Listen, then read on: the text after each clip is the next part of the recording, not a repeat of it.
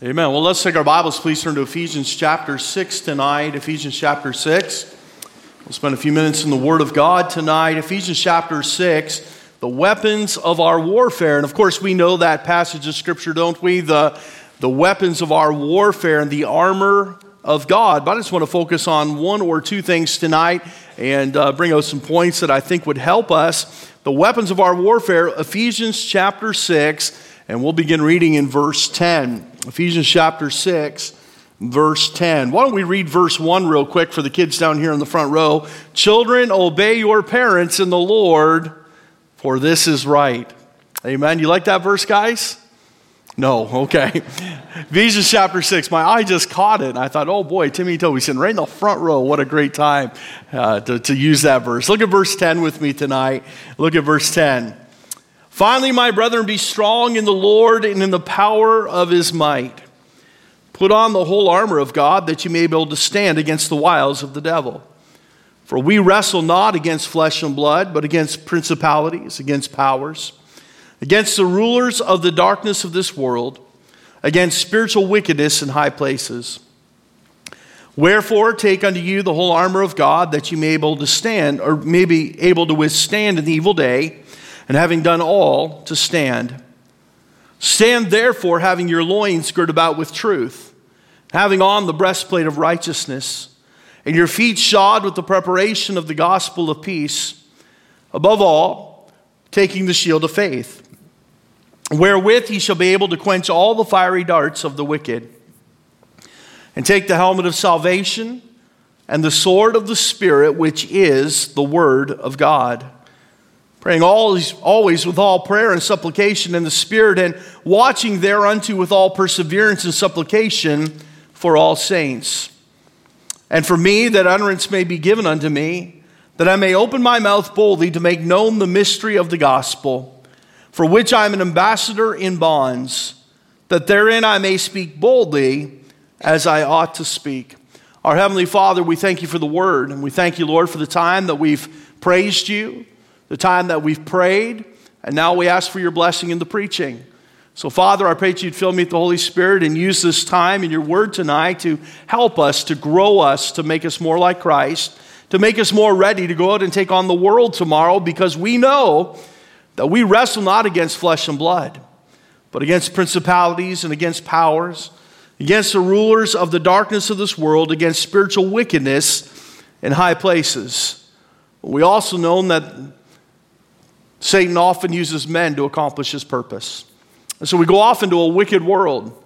Evil men shall wax worse and worse. And the prince of darkness is behind it all. So I pray that you'd help us to have on our armor. Help us be prepared for every battle. And Father, we'll thank you for it in Jesus' name. Amen. You know, the Apostle Paul often used illustrations regarding soldiers of Jesus Christ. As a matter of fact, he uses those very phrases be a good soldier of Jesus Christ. Often we see these illustrations throughout the scriptures because honestly, it just makes perfect sense. They were living in a day of Roman oppression, and everywhere somebody turned, they would see another soldier. They'd be in the marketplace, they'd be in the town square, They'd be riding through towns on horses in the streets. They'd be collecting taxes and taking them back to Rome. And on and on it would go. The impression had no ends to it. As, and, and as Paul moved closer to Rome, he'd only see it increase. The persecution of the saints. And we know that later on that the wicked rulers of Rome would, would destroy the, the Christians and, and by throwing them to lions or burning them alive at stakes and such. And so there was a great persecution taking place. And Paul knew that everywhere somebody went, they would know what a soldier might look like. And so he says, You need to have on a spiritual armor. And he goes through that spiritual armor beginning in verse 14. He says, Stand therefore, having your loins girded about with truth and having on the breastplate of righteousness, and your feet shod with the preparation of the gospel of peace, above all, taking the shield of faith, wherewith ye shall be able to quench all the fiery darts of the wicked, and take the helmet of salvation. It's interesting as we look at those articles of armor, if you would, tonight, that they're all defensive. They're all to protect different parts of the body.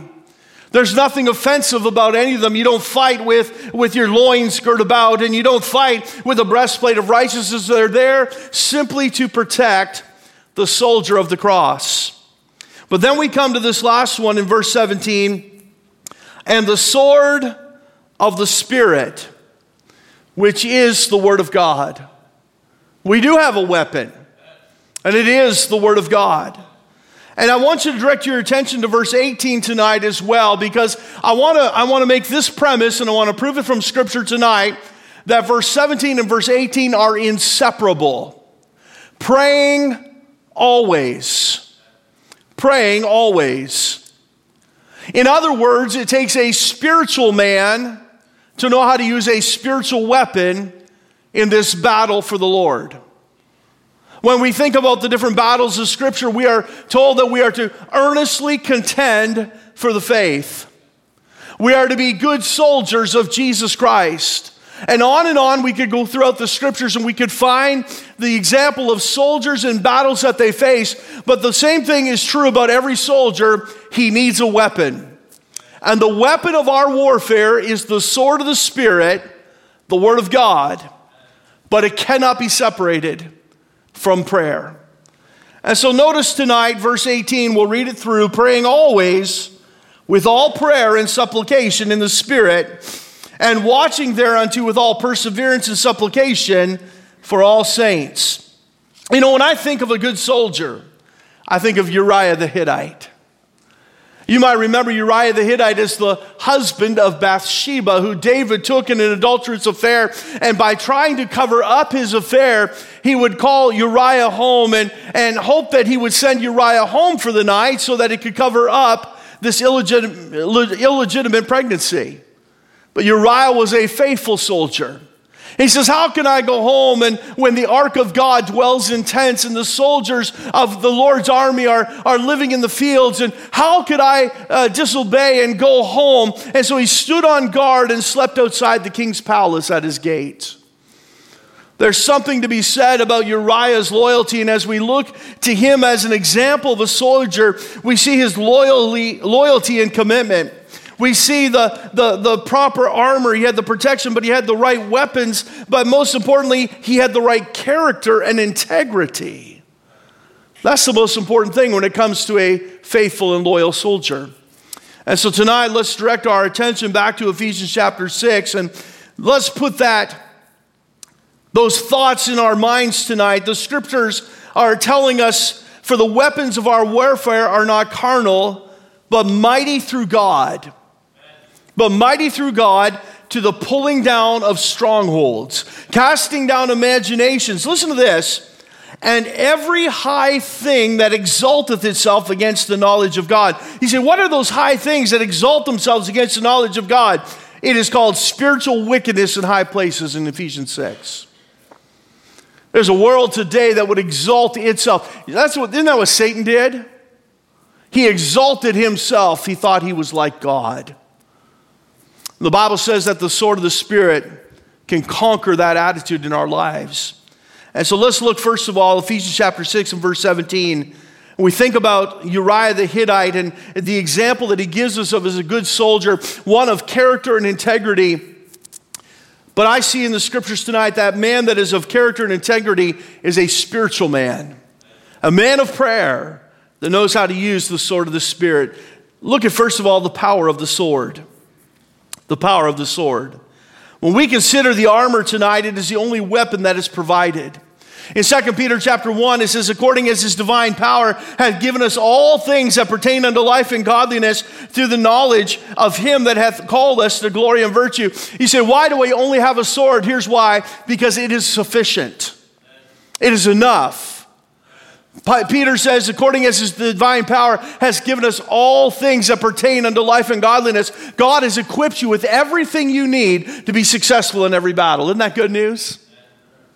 And the most important thing we have is the sword of the Spirit, which is the Word of God. Hebrews chapter 4, verse 12 says, For the Word of God is quick and powerful and sharper than any two edged sword, piercing even to the dividing asunder of soul and spirit and of the joint and the marrows, and is a discerner of the thoughts and the intents of the heart. When Jesus uh, was approached in the garden, he said, You remember the soldiers that came in? I love that. Four quaternions of soldiers came and they're seeking Jesus, and Jesus who says, Whom seek ye? And they said, Jesus of Nazareth. And he says, I am he. And they all fell to the ground. The very word of God went forth out of the mouth of Christ, and he knocked them right to the ground. The Bible says when the Lord Jesus Christ returns uh, in glory, the Bible says for that final battle that thousands of his saints will return with him. We'll all be on horses. And you say, What will we be doing? Watching because the sword of the word of God will go out of his mouth and slay the nations that stand against him. The blood will flow right up to the bridles of those horses by the simple word of God. Oh, friends, this word of God is sufficient. I was thinking about the Lord Jesus Christ while he was in the wilderness, being tempted of the devil for 40 days. You know, sometimes we read that passage and we think that he was only tempted three times. You read it again. It says he was tempted for 40 days. 40 days. We get to read three illustrations of him being tempted. But he was tempted over and over and over and over again.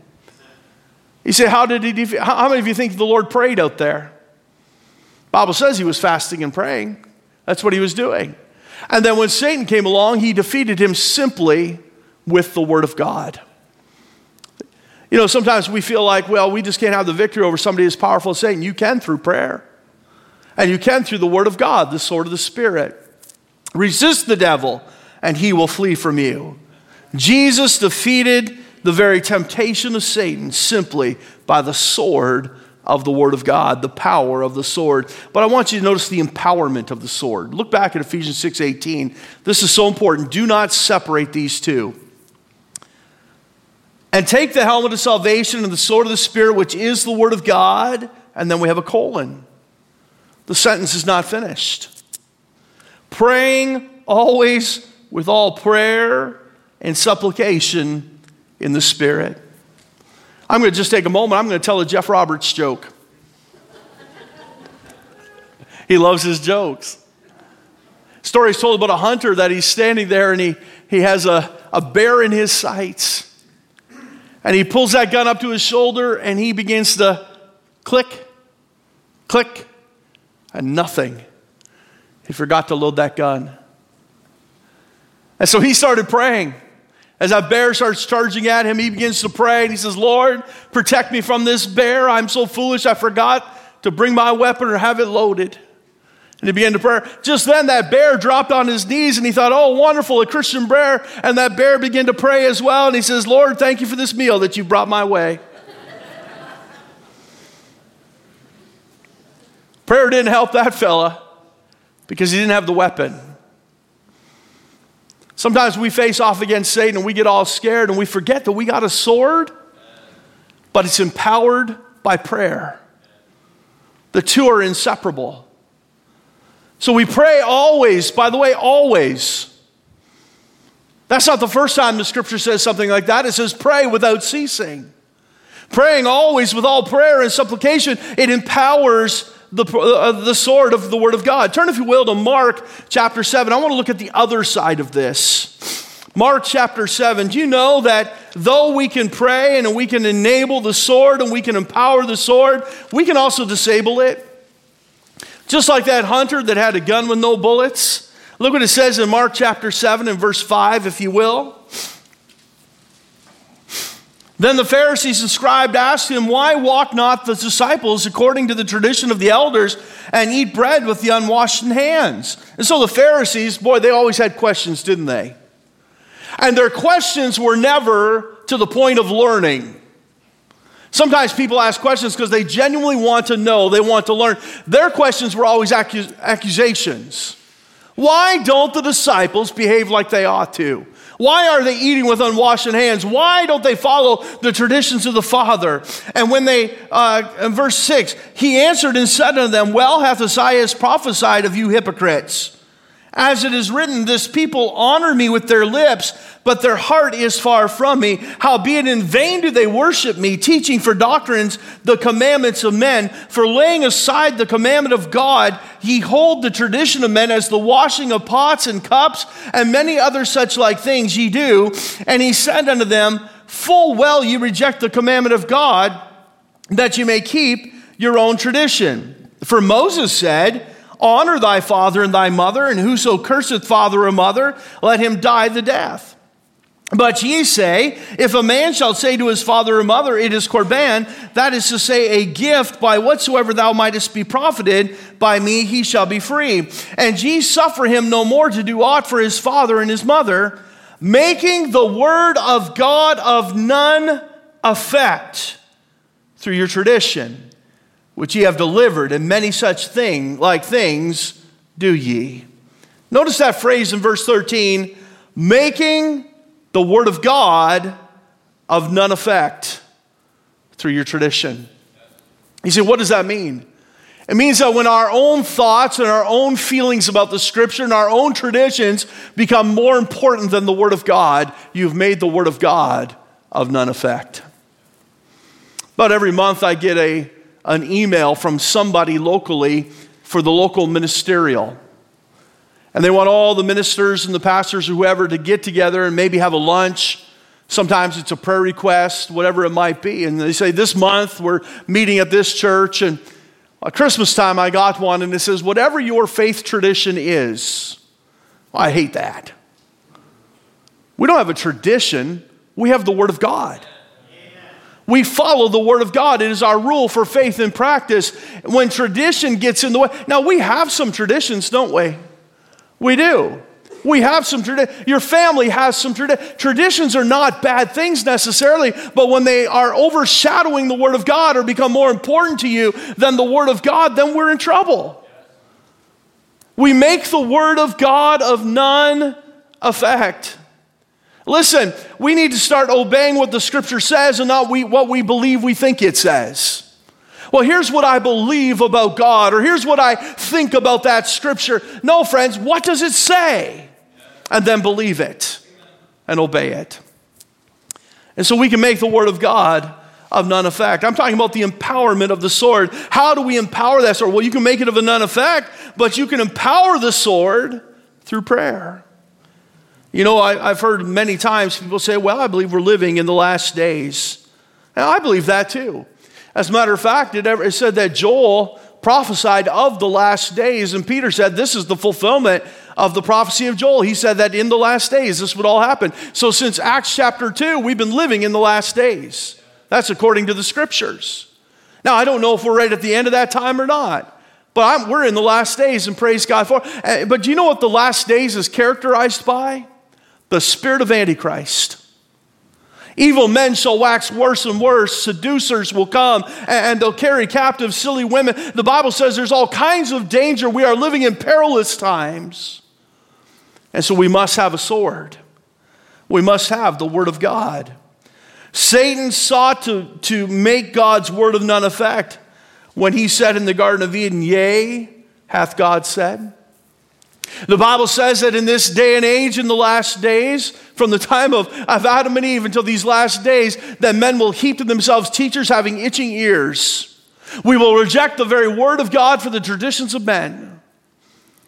What a dangerous day we live in. Oh, may we be people of the book, that we may have a sword to carry into the spiritual battle. Since that time, the twisting of scripture, the traditions of men, and the indifference of the heart have made God's word of none effect. Universities have made it nothing more than a textbook. Writers have made it nothing more than a piece of literature. Critics have made it their fodder for criticism. Theologians have made it the object of their criticism. And because of it, they have no power. But look at verse 18 in our text tonight, praying always with all prayer and supplication. Think about that. When you take that sword and you go into the throne room, you come out with power.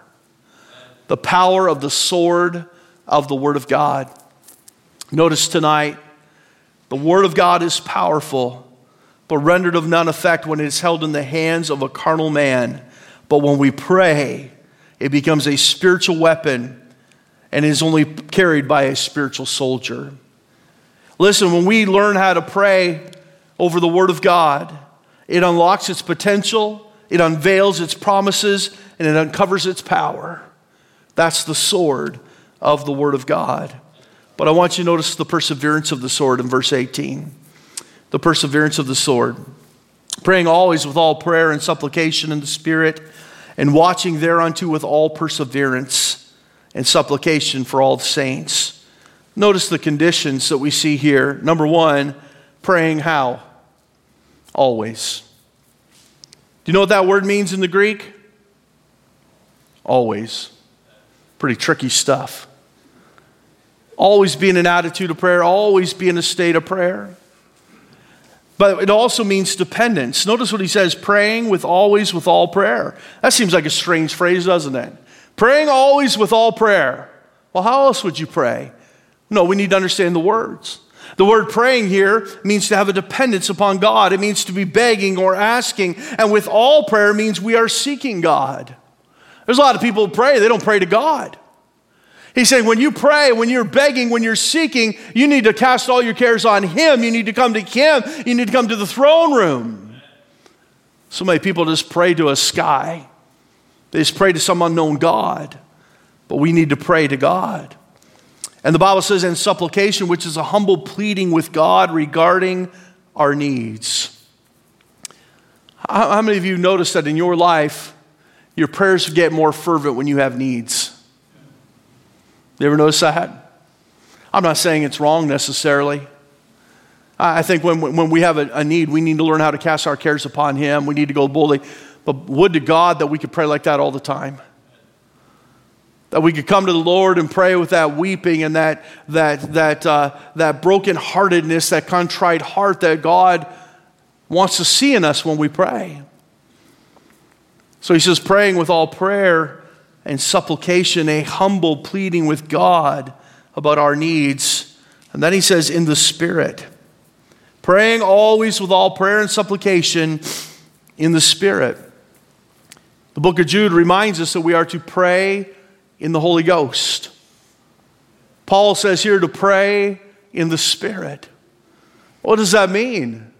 I believe it means what Romans chapter 8 tells us that the Spirit, for we know not how we ought to pray but the Spirit searcheth our hearts and makes utterance on our behalf. Isn't, isn't, that, isn't that better praying than you can do? God searches your heart and He knows what's going on, and therefore He can pray on your behalf with utterances that we don't even understand as He speaks to the Father on our behalf.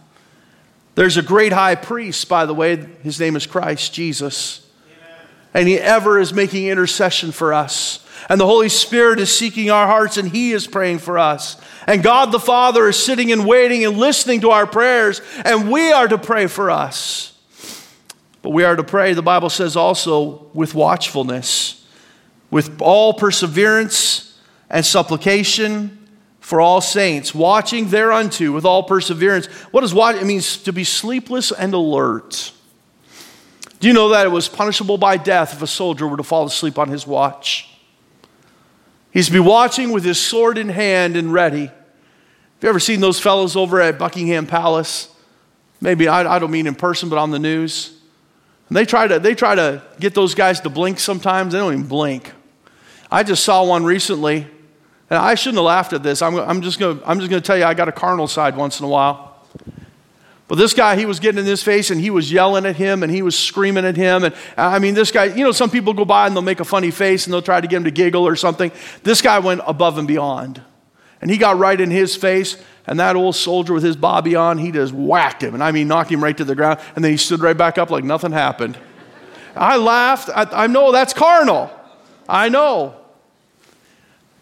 But the soldier cannot rest, he must always watch. He must always watch. Ezekiel talks about the watchman.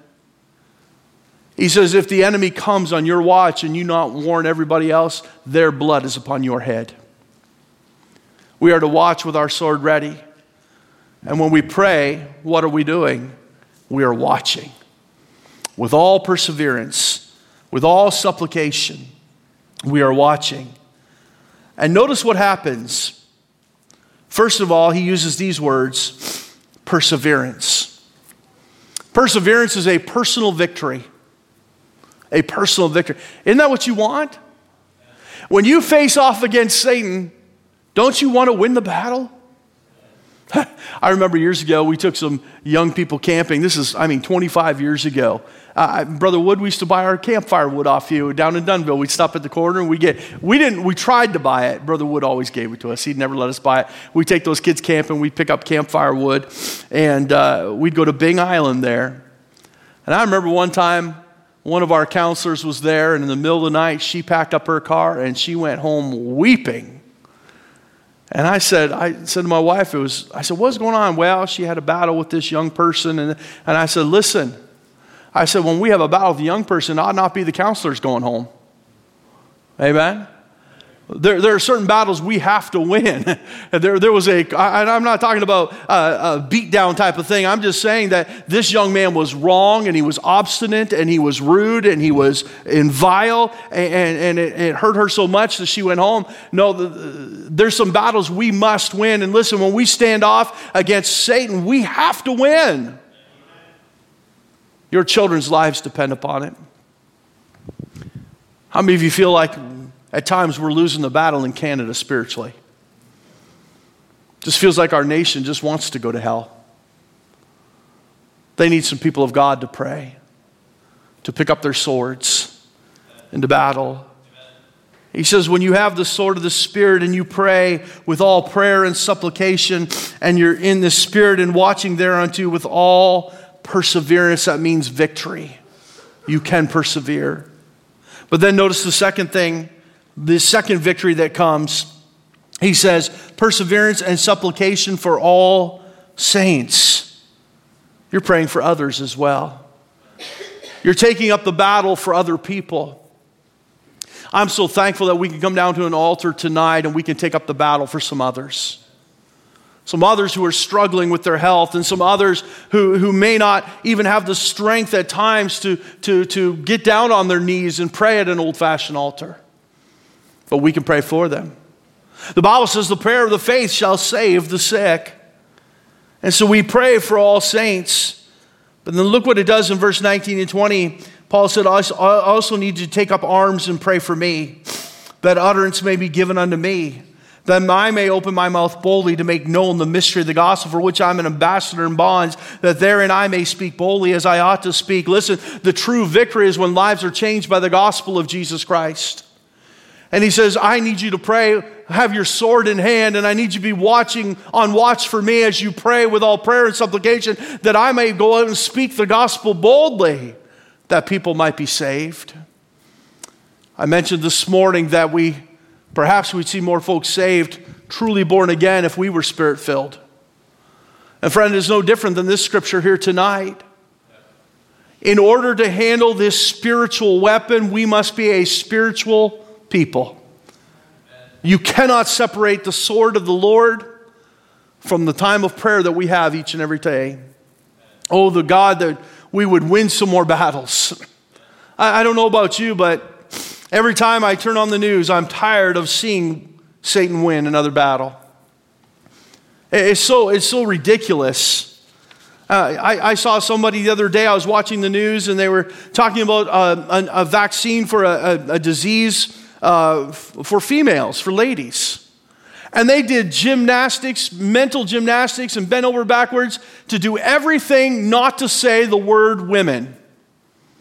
Because, you know, a man might have those problems too. No, they can't. It's just so ridiculous what our world has become. That is Satan. You say, How do you know that, Satan? Because we wrestle not against flesh and blood, but against principalities, against powers, against the rulers of the darkness of this world. Every battle we face is a spiritual one, and we need a sword, and we need to be empowered by prayer. Would to God that we could win some battles. Father, help us tonight, we pray. Speak to our hearts. Move upon us, Lord, we pray, that we might take up the sword, the Word of God. But Lord, may we never lay aside the idea that we must empower it by prayer, that a spiritual man must use the spiritual weapon. Because otherwise it's made of none effect. Lord, I've been in churches or I've heard messages where they have not the gospel of Jesus Christ. They're not even a professing saved people. If you were to ask them what salvation is, they have no idea. And there's no power in their message. Those churches are marrying homosexuals. And those so called churches are bowing to the culture and the woke agenda. Oh God, I pray that we'd get back to a fundamental Christianity that relies upon the Word of God, that helps us to earnestly contend for the faith. Oh God, we're so willing to contend for every other thing. We, we want to march and stand for our rights when God says contend for the faith. Oh God, may we stand on guard for Thee. Help us, Lord, we pray. Speak to our hearts in Jesus' name. Amen. Let's stand tonight. If God has spoke to your heart, this altar is open even now. There's some people in this church that need you to go to battle for them on your knees. Would you be a soldier of Christ? You say, Well, I'm so glad that we're part of a church where that stuff doesn't really affect us. Oh, friend, I'm here to tell you. We've got, we've got teenagers right now struggling with their gender identity. We do. We've had some that we know, children of folks in our church, that have taken hormone therapy. They've had surgeries.